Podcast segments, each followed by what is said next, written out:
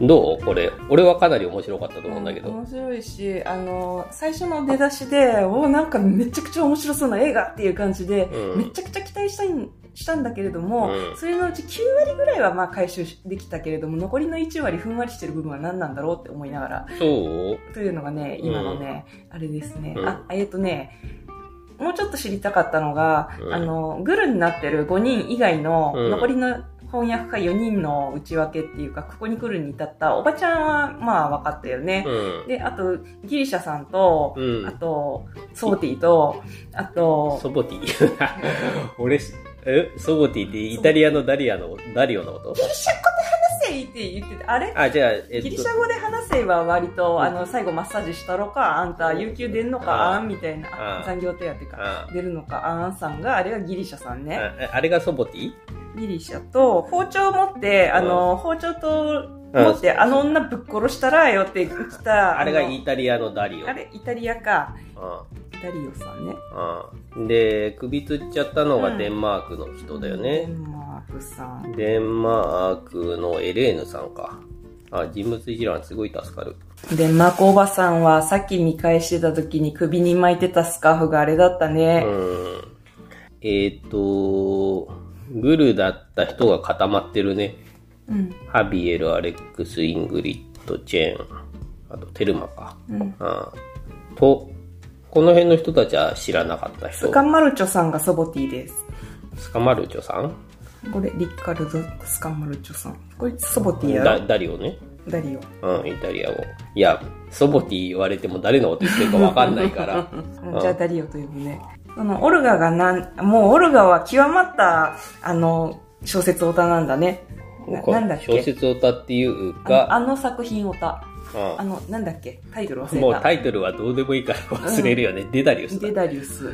極度のデデダオタで、うんデダで殺されちゃった女の人に感情移入をしすぎて、うんもうなんか、うん自然にコスプレしちゃうレベル。オルガさんは役者の名前だね。カテリーナさんが役の名前か。あの、すごい人出てきてさ、名前があんまり出てこないんだけど、あの、全然困らないなって思ったからよくできてんなと思ったんだよね。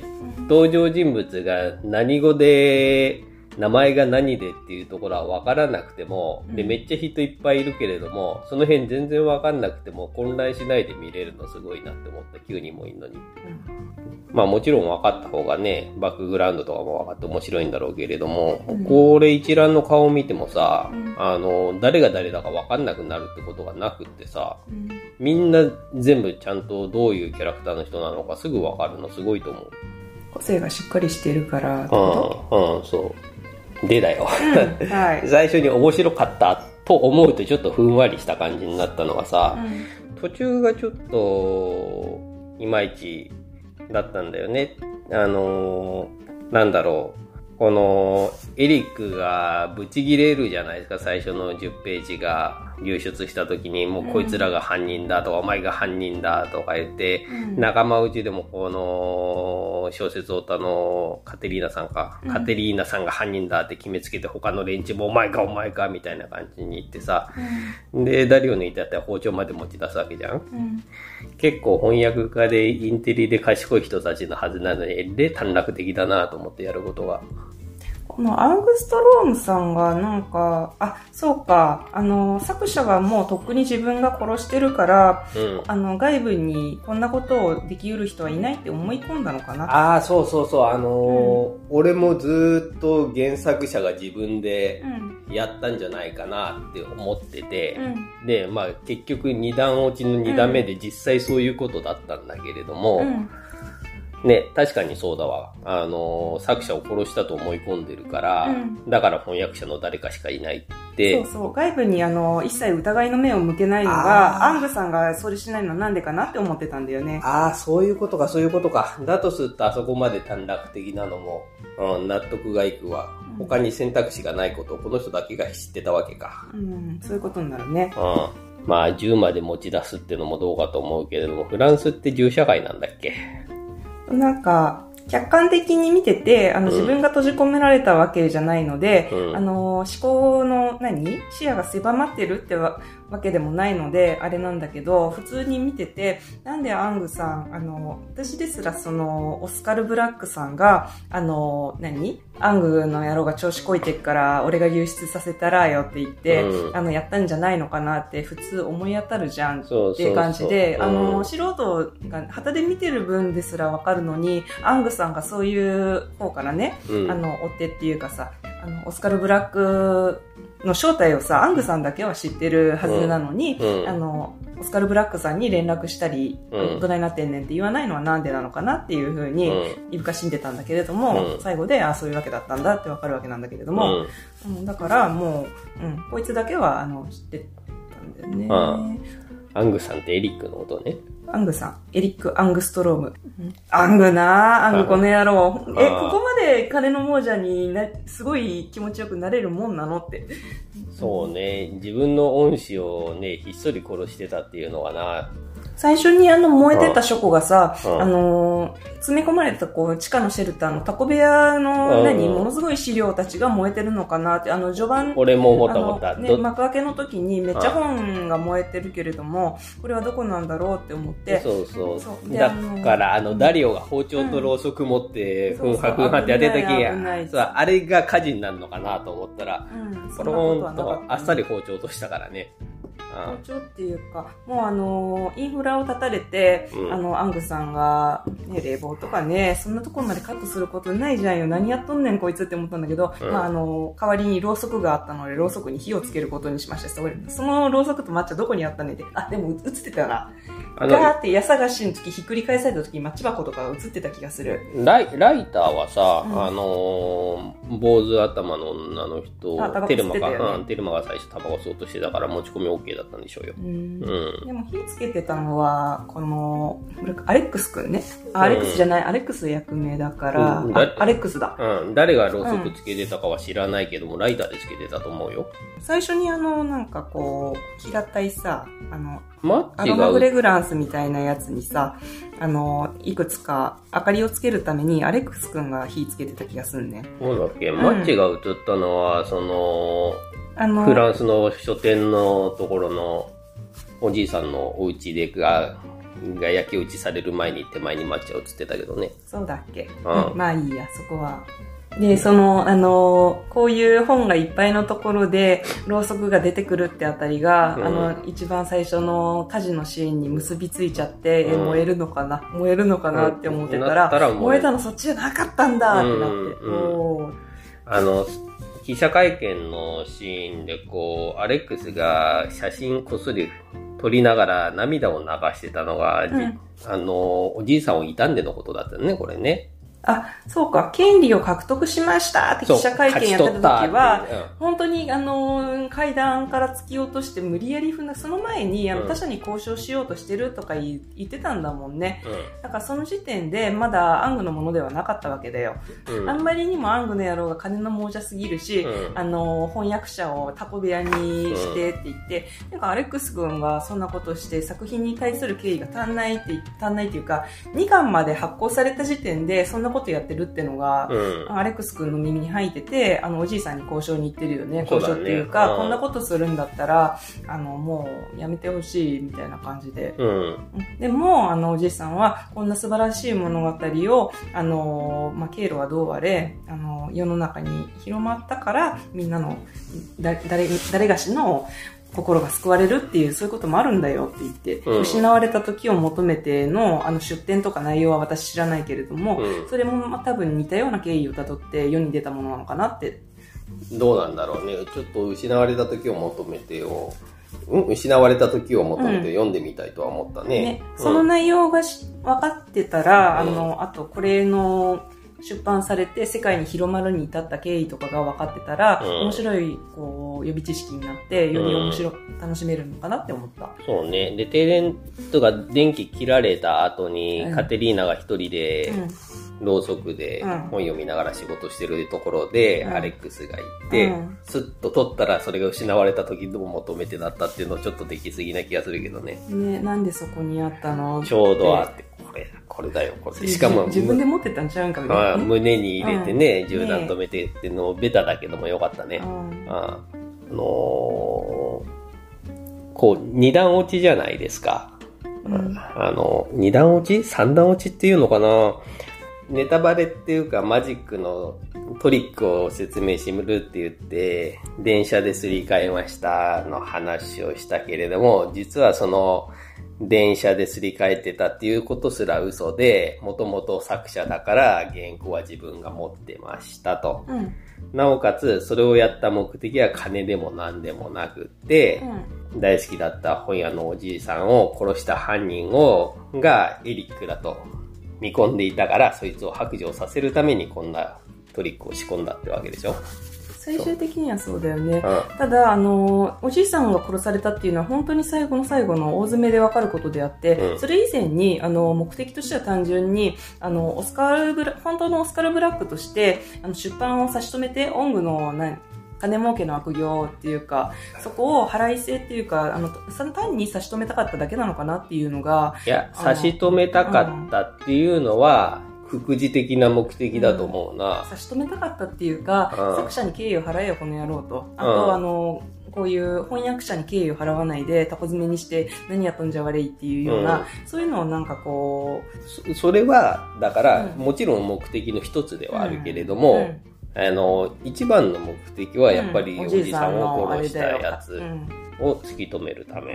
うん。うん、で、もうほぼほぼこのエリックが犯人だっていうのは分かっていたから、うん、どうなんだろうね。警察に捕まえるように仕向けたではないけれども、結局、銃でこの翻訳者たちを撃ってしまって、うん、まあ、傷害の罪で放り込まれている状況を利用して、うん白状させたっていうことになるのかな。ね、どこまでよあの読み込んでたんだろうね。うん、あの、アレックスにとってすごいあの、胸にさ、あの、うん、盗聴器を仕込んで、うん、警察の人に会話が筒抜けになっているってところは読めてたみたいじゃないですか。ね、とか、いろいろこう、何？あの、おじいさんを殺した犯人ですってアングが白状するまでのことを、うん、あの、計画に織り込み済みだったんだけれども、うん、あ、そこでなんかこう、その計画の中でものすごい予想外だったのはカテリーナさんに対する恋心だったわけだよね。多分これ計画外でしょ。ん？カテリーナさんに対する恋心？え、あの、アレックス君はさ、あの途中でカテリーナさんのことをさ、ガチ好きになってたじゃん。いや、悪くは思ってなかっただろうけど、好きになってたとか、そこまで？え、めっちゃなんか、え、観察してただけ？うん。だって自分の大ファンなわけでしょ、この人。そう。で、あのー、作品のことを、うん、あの、こんな風に、あのー、オルガ、オルガさんのか、オルガじゃない、カテリーナさんの解釈とアレックスのアレックス君の解釈ってさ、うん、最初にあの、会話した時にさ、うん、俺のデダリウス論みたいな感じでさ、うん、私のデダリウス論はこう、それは君の解釈だろうって、僕は解釈違いみたいな感じで、こう、おのおののさ、デダリウス論をさ、あの戦わせて、で、あのー、なんだっけ、その、デダリウスで死んだなんとかっていう女の人は強さゆえに死んだのよみたいな感じで、うん、あのもうすごいこう独自のデータリス論をカテリーナちゃんはそうだね。ここ、何の気なしに聞いてたけども、そういう会話って作者はめちゃめちゃ嬉しいだろうね。ね。仮に自分がそう思って書いたんじゃなくてもよ。うん。うん、その読者がそういう風に解釈して、力いっぱいそういうことを言ってくれるっていうのは、作者としてはもう感無量だね。考えてみたら。しかもしかもだよ、うん、あの、もう先が気になって気になって仕方ないから、あの、アングのところに忍び込んだりとか、あと、あのなんだっけ、読者として、この黄色のチリ、パーマ、パーマさんが見てさ、うん、あ、これあの、デダリスのなんとかの、あの、うん、格好のコスプレ？とか言って、わ、かるぐらいにさ、あの、映像化はされてないっぽい、デダリスは、みたいだけど、一目見て、あの、あ、デダリスのあのキャラだってわかるぐらいのコスをして、あとあの、作者のアレックス、あのが、あの、見て、あ、君はあの、この作品を見て、もう自然にその格好をしたんだねっていうふうに、あの、もう、あれ、あれですわ。でも作者としてはこんな、もう、うん、作品のあの、キャラこ、こんな感じって言って、もうさ、やってるうちにもう、あの、アレックス君はカテリーナさんにすげえ惹かれてたと思うんだよ。そうなのか。じゃないかなって私は思ったんだけど、唯一ロマンス要素が、あの、あるとすればここかな。まあ、デーダリウスの話の内容はわからないけれども、うん、デーダリウスの中のこの人が、うん、えっ、と、誰だっけ、ジェニファーじゃなくて、うん、レベッカ、レベッカ。レベッカさんを模してるんだとしたら、アレックス君はデーダリウスの主人公のフランクだったかな。作中の中の話をしてみて、その、その探してて、追っていた男は鏡の中にいたみたいなセリフもあるし、そういうところもちょっとお話の中に被せてるよね。追っていた、な、お、お、おなんとかブラック、作者。お、お、おなの？オスカルだ。オスカルブラック。オスカルブラックは、オスカルブラックに会いたいって言ってたアレックス自身がオスカルブラックだったっていうのはあれだね。で、会いたいっていうか、出せるものなら出してみろっていうことだね。そういうことだね。うん。だから、あのー、なんならば、そのオスカル・ブラックは、おじいさんを指してのことだ、でもあるし、アレックス本人、自分自身を指して言ってる言葉でもあるわけで、うん、まさに犯人は鏡の中にいるみたいな、そんな感じで、こう、オーバーラップするような、そう、そういう仮想的な意味もあるし、うん。オスカル・ブラックに会いたいっていうのは、亡くなったおじいさんを連れてきてみろというようなことを言ってるんだろうね。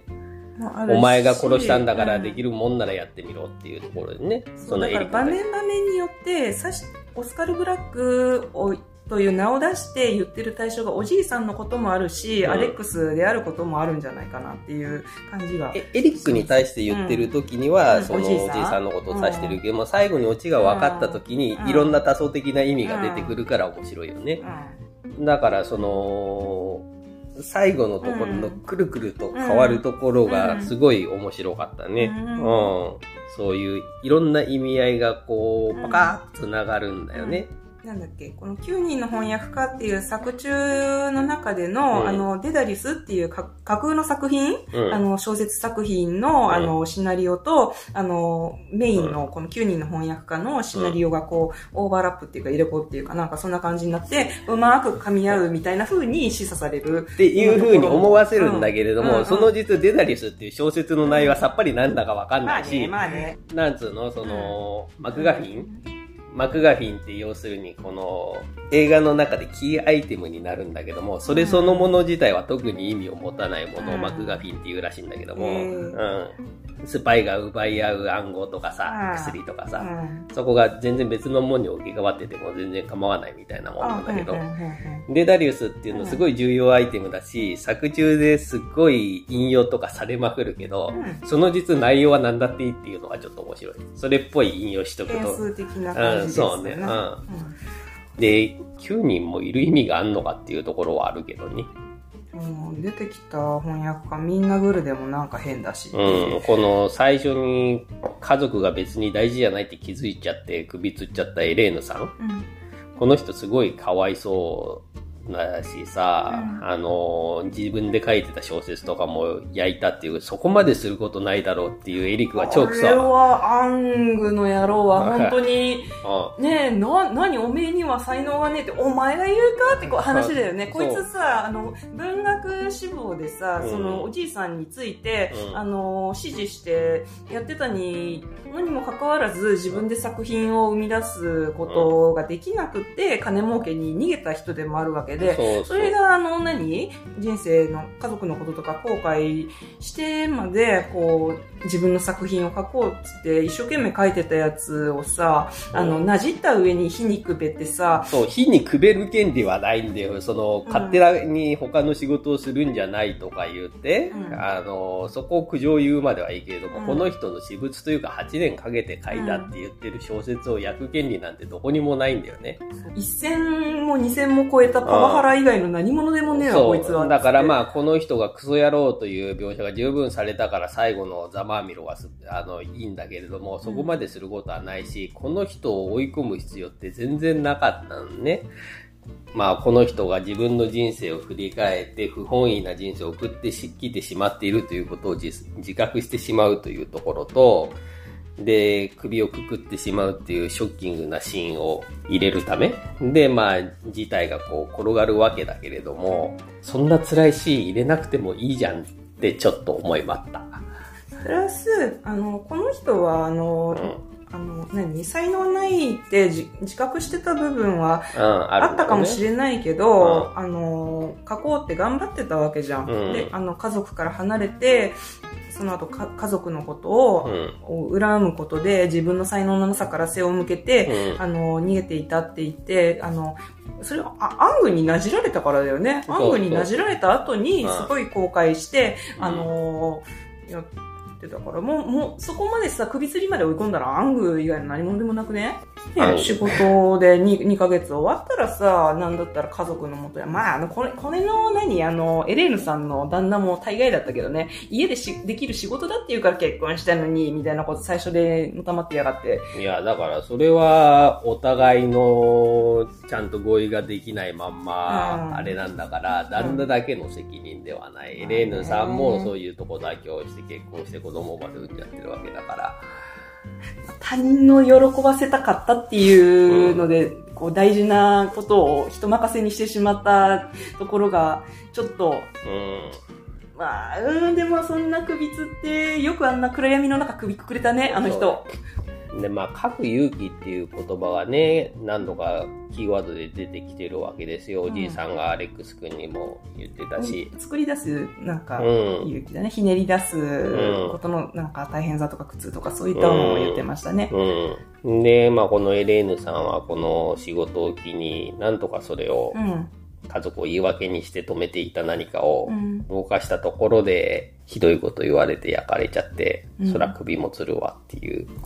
途中からさ、う。ん、この、あの、仕事の契約内容自体はさ、うん、あの全部は知らないけれども、この9人の人たちの人権のなさっぷりが半端なかったよね。うん、そうね。ねこれ人権侵害でしょって、あの、なんでこんなひどいことするのって触らないでやめてとかなんか言ってんのに、もうクッションの中とかバリバリにしちゃったりさ、冷蔵庫の中ひっくり返すけどさ、せめてあと掃除して帰れよって感じで、ぐちゃぐちゃぐちゃぐちゃのままだったね。その、あげくになんかもうインフラ切りますって、食事も出しませんみたいな感じで、アングの野郎が言い出しやがって、何これ、うん、とにかくエリックはろくでなしでしたね。なんかかなり病んでる感じだったよね。まあ、あの、それ後から考えてみるに、このおじいさんを突き殺して、もう、何、うん、排水の陣っていうか、なんというか。そうね、行くとこまで行っちゃったんだね。ね今更どの面下げてあれなんだよ、うん、で、引っ込みつかねえんだよ、おい、みたいな感じになってたからあんな風になっちゃったのかもしれないけど、うん。だってひどいよ、うん。で、まあ、キャラクター的にはこの、ね、ギリシャのおじさん、僕好きなんだけどさ、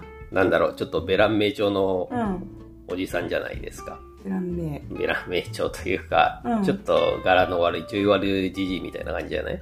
あの、役どころとしては全然重要なところにいないあんまり重要なポジションではないんだけど、うん、結構印象に残るおじさんだったなっていうふうに思うね。9人の中に、うん、あの、容疑者が、あの、誰が黒でもおかしくないよね、みたいな感じに思わせるに足る、あの、なんていうの、キャラの。いや、でもこの人は最初から態度悪かったし、うん、流出したっつって爆笑して続きとかされてたし、うん、絶対犯人じゃないなと思った。頭突きしてたね、誰かね。ねそう、あの頭突きがもう最初に、こりゃひでえと思ったとこだね。そんなことする筋合い。誰がやってた？え、このおじさんがめっちゃ笑ってて、うん、で、あの、エリックがやれって言って、警備員がおじさんに。あ、警備員の人か。うん。うん、おめのせいで今仕事なくなっちゃって、俺たちもなーって言って最後、うん、まあ、でも、本当にアングこの野郎ですよ。警備員さんたちも、もうこいつにはついていけないと、金運のは置いといてっていうのは、もう薄々思ってはいたんだね。で、そこで、このギリシャのおじさんが残業代出るの？とかいう話も 言ってたし、ブラック、ブラックな労働環境だって、もう腹に据えかねると。で、こいつも一問になったんだから、もう従う理由なんかねえぜ、みたいな感じよね。なんかこのギリシャのおじさんってさ、ちょっとこう、セラピスっトチックなところないですか？そう？例えば？ななんかあの、スカーフの女の人の話を聞いて、すごく同情したりとか、うん、あとマッサージしようかとか、あの、ななんていうの、人の心をなんかこう、ちょっとこう、柔らかくするような。なだから、歯に絹着せない感じだけど情に熱いみたいな、そういうタイプなのかもしれないね。そうなのか。うん。あの裏設定とか知りたくなりますね。そうそう。だからちょっと印象に残るのよ。うん、逆に、この中国のチェンさんとかは、うん、あんまり一人だけ東洋人だけどもキャラ薄かったなっていう気はする。まあ、あの、走る役名のあれで、あの、体力があるっていうことと、あと中国の祖国の、うん、あの、規制に関してのちょっと皮肉っていうか、うん、そういう役割で出てきてて。うん、だからこれ中国では流せないかもしれないね、この映画ね。うん。あんた歌う時とかちょっと中心になって歌ってたりしたかな？あの歌はさ、あのディ、ディダリスの歌から引用してた何かなのかな？わかんないわかんない。あるいは、ヨーロッパ人だったら誰でも知ってるようなあれなのか、フランス人だったら。わかんないけど、このグルの5人でいる時にめっちゃ練習してなかった？してたね、してたしてた。だから何かを匂わせるようにあの歌う必要があったっていうその歌を歌ったことでお前が犯人かって疑われる要素にもなったなってたなってたけどさ、うん、うんだから、アレックス君の計画の中で、あの、こういう歌を歌わせる必要があったってことなんじゃないわからない。わざわざ疑われるようなことをする理由もわかんないし。3章でそういうシーンが出てくるのかね。あの、有名な、あの、な何々の歌を高らかに歌うシーンがあるから、みたいな感じで、うん、みんなには知らせないけれども、うん、とか知らんけどよ。わかんない。あとは、このアンナさんネズミが本当に嫌だったとか言ってるけど、本当にヨーロッパの人がネズミを恐れるっていうのがよく分かって。出たーって思った。ネズミ出たーって。あ一瞬でこう、場を混乱に落とせる便利アイテム、ネズミって感じで、あ、ネズミ出た。ドラえもんばりにみんな混乱するもんね。魔女がいっぱい気に見てたけど、うん、の中で出てきて、ああ、出てきたやつ、うん。レミの美味しいレストランとかね。なんかフランスのなんか、フランスとかヨーロッパの映画。ペストで滅びかかってるとネズミに対する恐怖っていうのが違うのかね。うん、あの、この間の、なんだっけ、うん、あの、タイトルと忘れしました。あの、ハーレークイーンとか、あサメの仲間たちとかがやる、スーサイドスクワットの中で。まあ、とにかくあれか、あの、ネズミっていうのは我々が感じるゴキブリに対するような嫌悪感なのかね。もう生理的に、うん、終わってるんだろうね、そういう。出てきたら、やべえって、おぞぞぞぞってなるような、やばいものっていう、うん、不衛生の権限みたいな。あとこのローズマリーさんか。ローズマリーさんがずっと幸薄そうな顔してるなと思ったんだけどさ。服装がさ、うん、あの独特じゃない？うん。昔あの、すごいあの昔なんだけど、チギーさんっていう、うん、あの女優さんが日本で流行った。だけど、めちゃくちゃ、うん、あの、小枝のように細い体、華奢な体で、うん、ミニなスカート履いて、ツギーさんっていう人がいたんだけれども、うん、そんなような感じの、なんか服装がこう、ちょっと昔毛というか、だから、フランスの純文少女ってこんな感じなのかなってちょっとああ、文学少女っぽさなのかもしれないね。この人は、あの、文学に純粋に憧れて、もうしょうがねえからここの書店の何すごいパワハラされて嫌だったけど、もう尊厳をちょっと何じられてでもこう、月下があってさ、けどだからこそ最後のくたばれクソ野郎のところはスカッとするよね。うん。そこはもう単純にカタルシスを得ましょうねっていうシーンだったような気がします。まあとにかくエリックね、アングアング君言ってるけど、エリックね。アングストロングや。はい。エリックが最後に、あのー、面会の時にいろいろ真相を明かされてボコボコになっていくところは非常に痛快でしたね。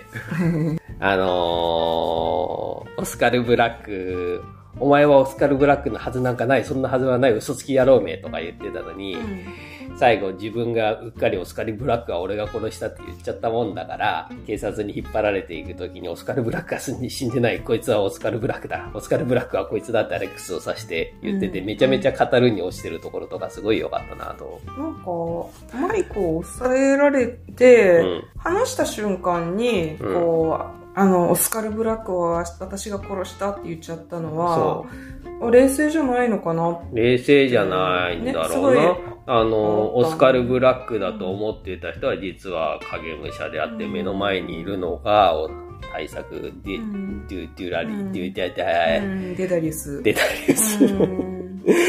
本当にもうその小説自体はクソどうでもいいことがわかるぐらい覚えられない。デダリウスを書いた男だったということのあまりの驚愕に、ポロッと本当のことを言ってしまったと。マイクがついてること胸元のマイクのこととかに、うん、あの気が回らないほど動転してしまったんだね。うん。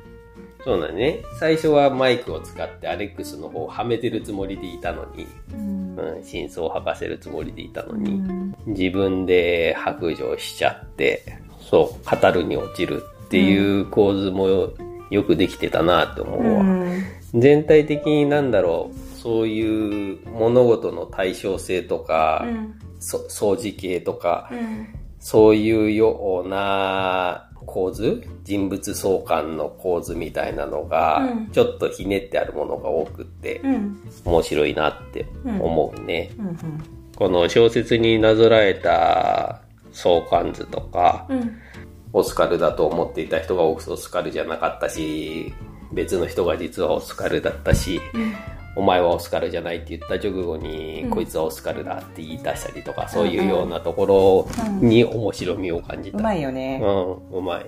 カテリーナさん生きててよかったね。でも、結局入院したまんまだからあれ助かるかどうかわかんなくない？息はあるけど、うん、意識が取り戻されないから、あのーね、あの、カテリーナさんの大好きな、うん、あの、デダリウスの、ね、うん、あの、小説とかをさ、すごいこう、もう、まあ、作者だから、そらんじれるんだよね、アレックス君は。うん、あの、手を握りながら、こう、語りかけてさ、あの、あれ、君の、たあの、多分、あの、デダリウスファンだったら、あの、デダ歌だったら、そすっとくる感じの、この、一節をさ、もう、あの、語りかけたりとかしてさ、で、最後の、こう、バタバタしてるところでさ、うん、あの、共犯のみんながスペイン語で話をしてるじゃないですか。うんうん、エリックがわかんないように。で、この人もは共犯じゃないけれども、うん、察してスペイン語で、うん、で、一緒に話すとか、すごい賢い人なんだね。ね、点を聞かせて、じゃあ中国語で言ったらどう？っていい、あるって、それは知ってるぞせーってやってドーンって打っちゃったんだけど、それちょっと勢いつきすぎじゃね？って、そんなら知ってるって感じで。知ってるけど打つなよって。勢いでやっちゃったのかなって感じで。あれはノリかなってちょっと思った。なんで打つんだよ、お前。知らないと思ったかとかね、ピンポンのノリであれじゃないウルトラクイズピンポンのノリでどこで打っちゃったんじゃないかなってちょっと思った。何語だったらよかったんだろうって思っちゃうよね。わかんないけど、うん、あれもうサーンって言ったね、カテリーナさんがね、うん、言い損だよね。うん、えー、何このタイミングで打つみたいな。それがね、アレックス君の計画にそれは入ってなかったんじゃないかと思うんですよね。入ってなかったんだね。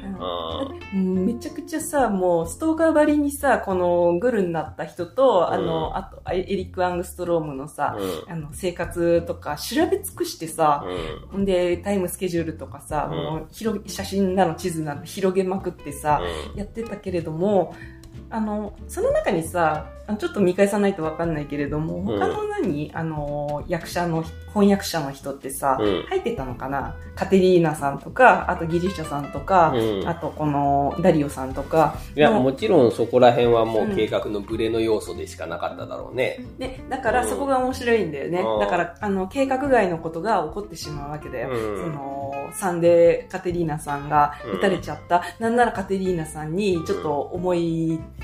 をね、抱き始めていたアレックス君とか、もうね、この、なんていうの？恋かどうかはわからないけど、私は恋なんじゃないかと思うんだけれども、これはアレックス君の作者のプロットの中では完全なる、こう、予想外の、そうね。うん、歯車だったんだなって思って。でももしそれがその、ロマンスというか、恋心を抱くような出会いだったんだとしたら、おじいさんに言われて出版したっていうことは良かったこともあったんだねってちょっと思いました。そうだね。だからその、本当にさ、うん、作品にさ、没頭してさ、その、水に沈められた、なんやらの、あ、レベッカちゃんだっけ、うん、の、あの、気持ちになりたいから沈んでたんじゃ、バカタレがって、何、人プール沈んでんとこ、邪魔してくれたんじゃ、あれみたいな感じになってたじゃん。斬新な役、翻訳方法だなって言われてたもんね。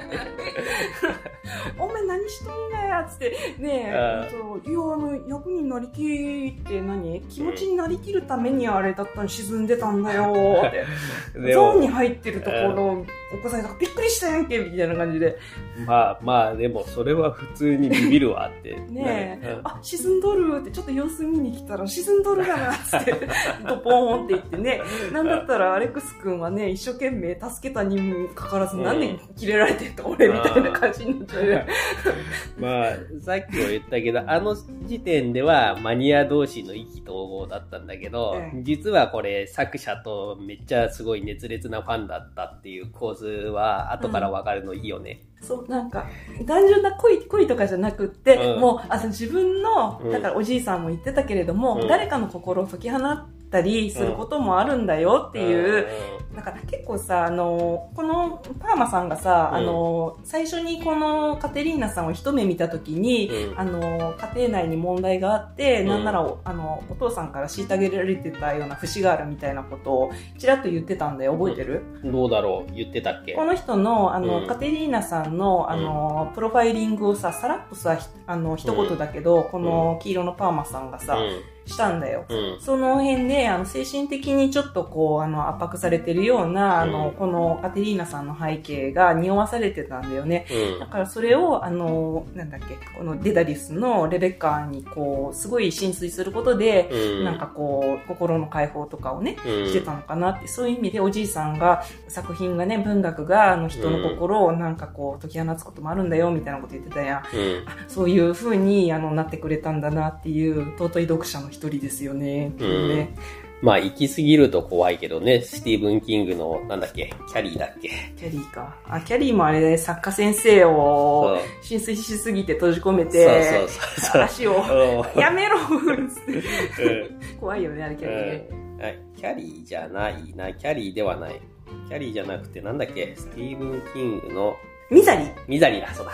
そうそうそうそう。キャリーは違う。血だらけの痩せた女の人。女装、女性名だからつい間違える。ミザリーだ、ミザリーだね。あの、とっ捕まえて足をなんか。逃げ出さないようにして。なんか、斧とかでなんかするやつやろ。うん。そういうところまでは行ってなくてよかったねっていう。で、逆に作品なんかに興味ないみたいなこと言ってたのは、このギリシャさんだっけか。あ、お金、うん、ありきであれですわって、うん、結構ドライな立場で臨んでた人。と、あの、あれじゃない？えっ、ー、と、ダリオさん？ダリオだっけ。最初携帯持ち込もうとして、なんか、募集されてたの。うん、ね、2個あるから大丈夫って言ってた。それも募集とされて、あれだ2個目どうしたんだろう。ね。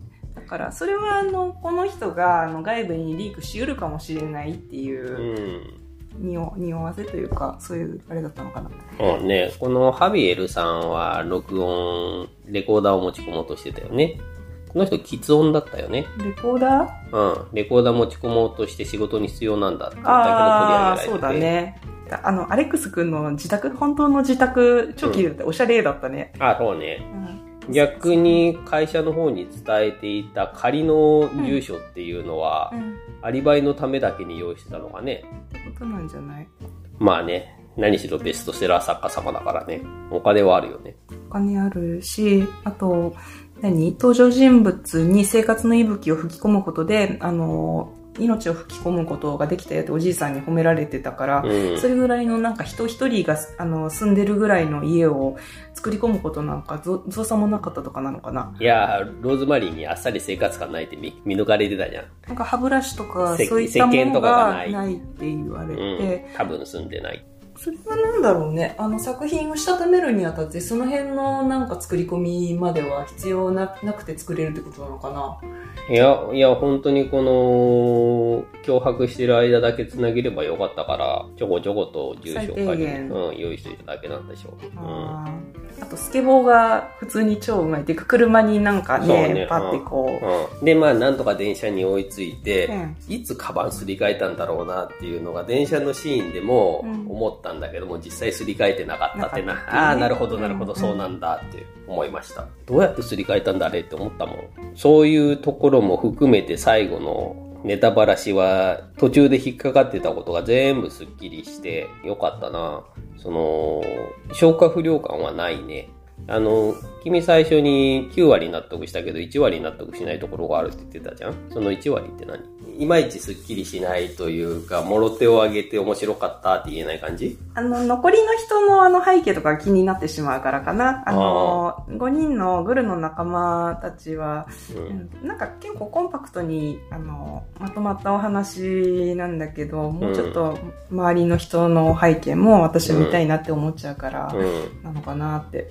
なるほど。俺は最初にその面白かった気がするみたいなちょっとふわっとした感じだったけれども、うん、今こうやって話してて、うん、いろんなところの解釈をつなげてったら、うん、あ、これ面白いなって改めて思ったわ。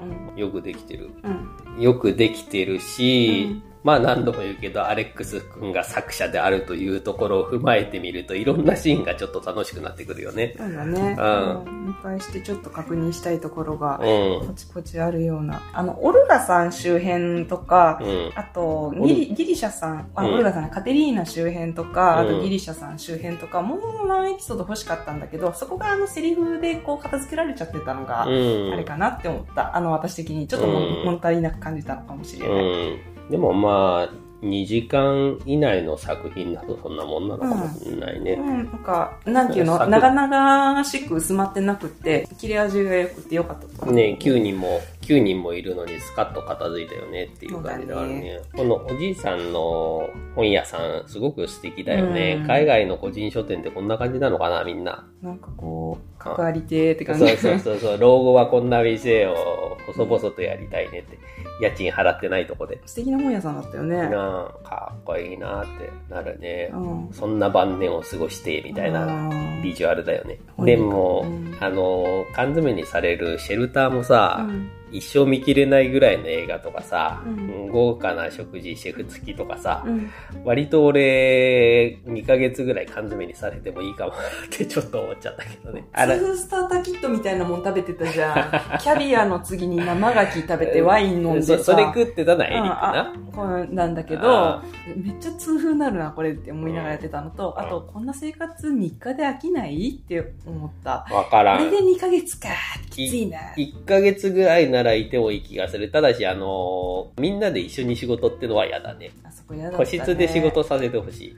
から翻訳家の人だってペースあろうによ、あんなタコ部屋にね、詰めて、なんか、そういうさ、翻訳家のタコ部屋事件にすげえムカつくことがあったのかな、作者の人。どうだろうね。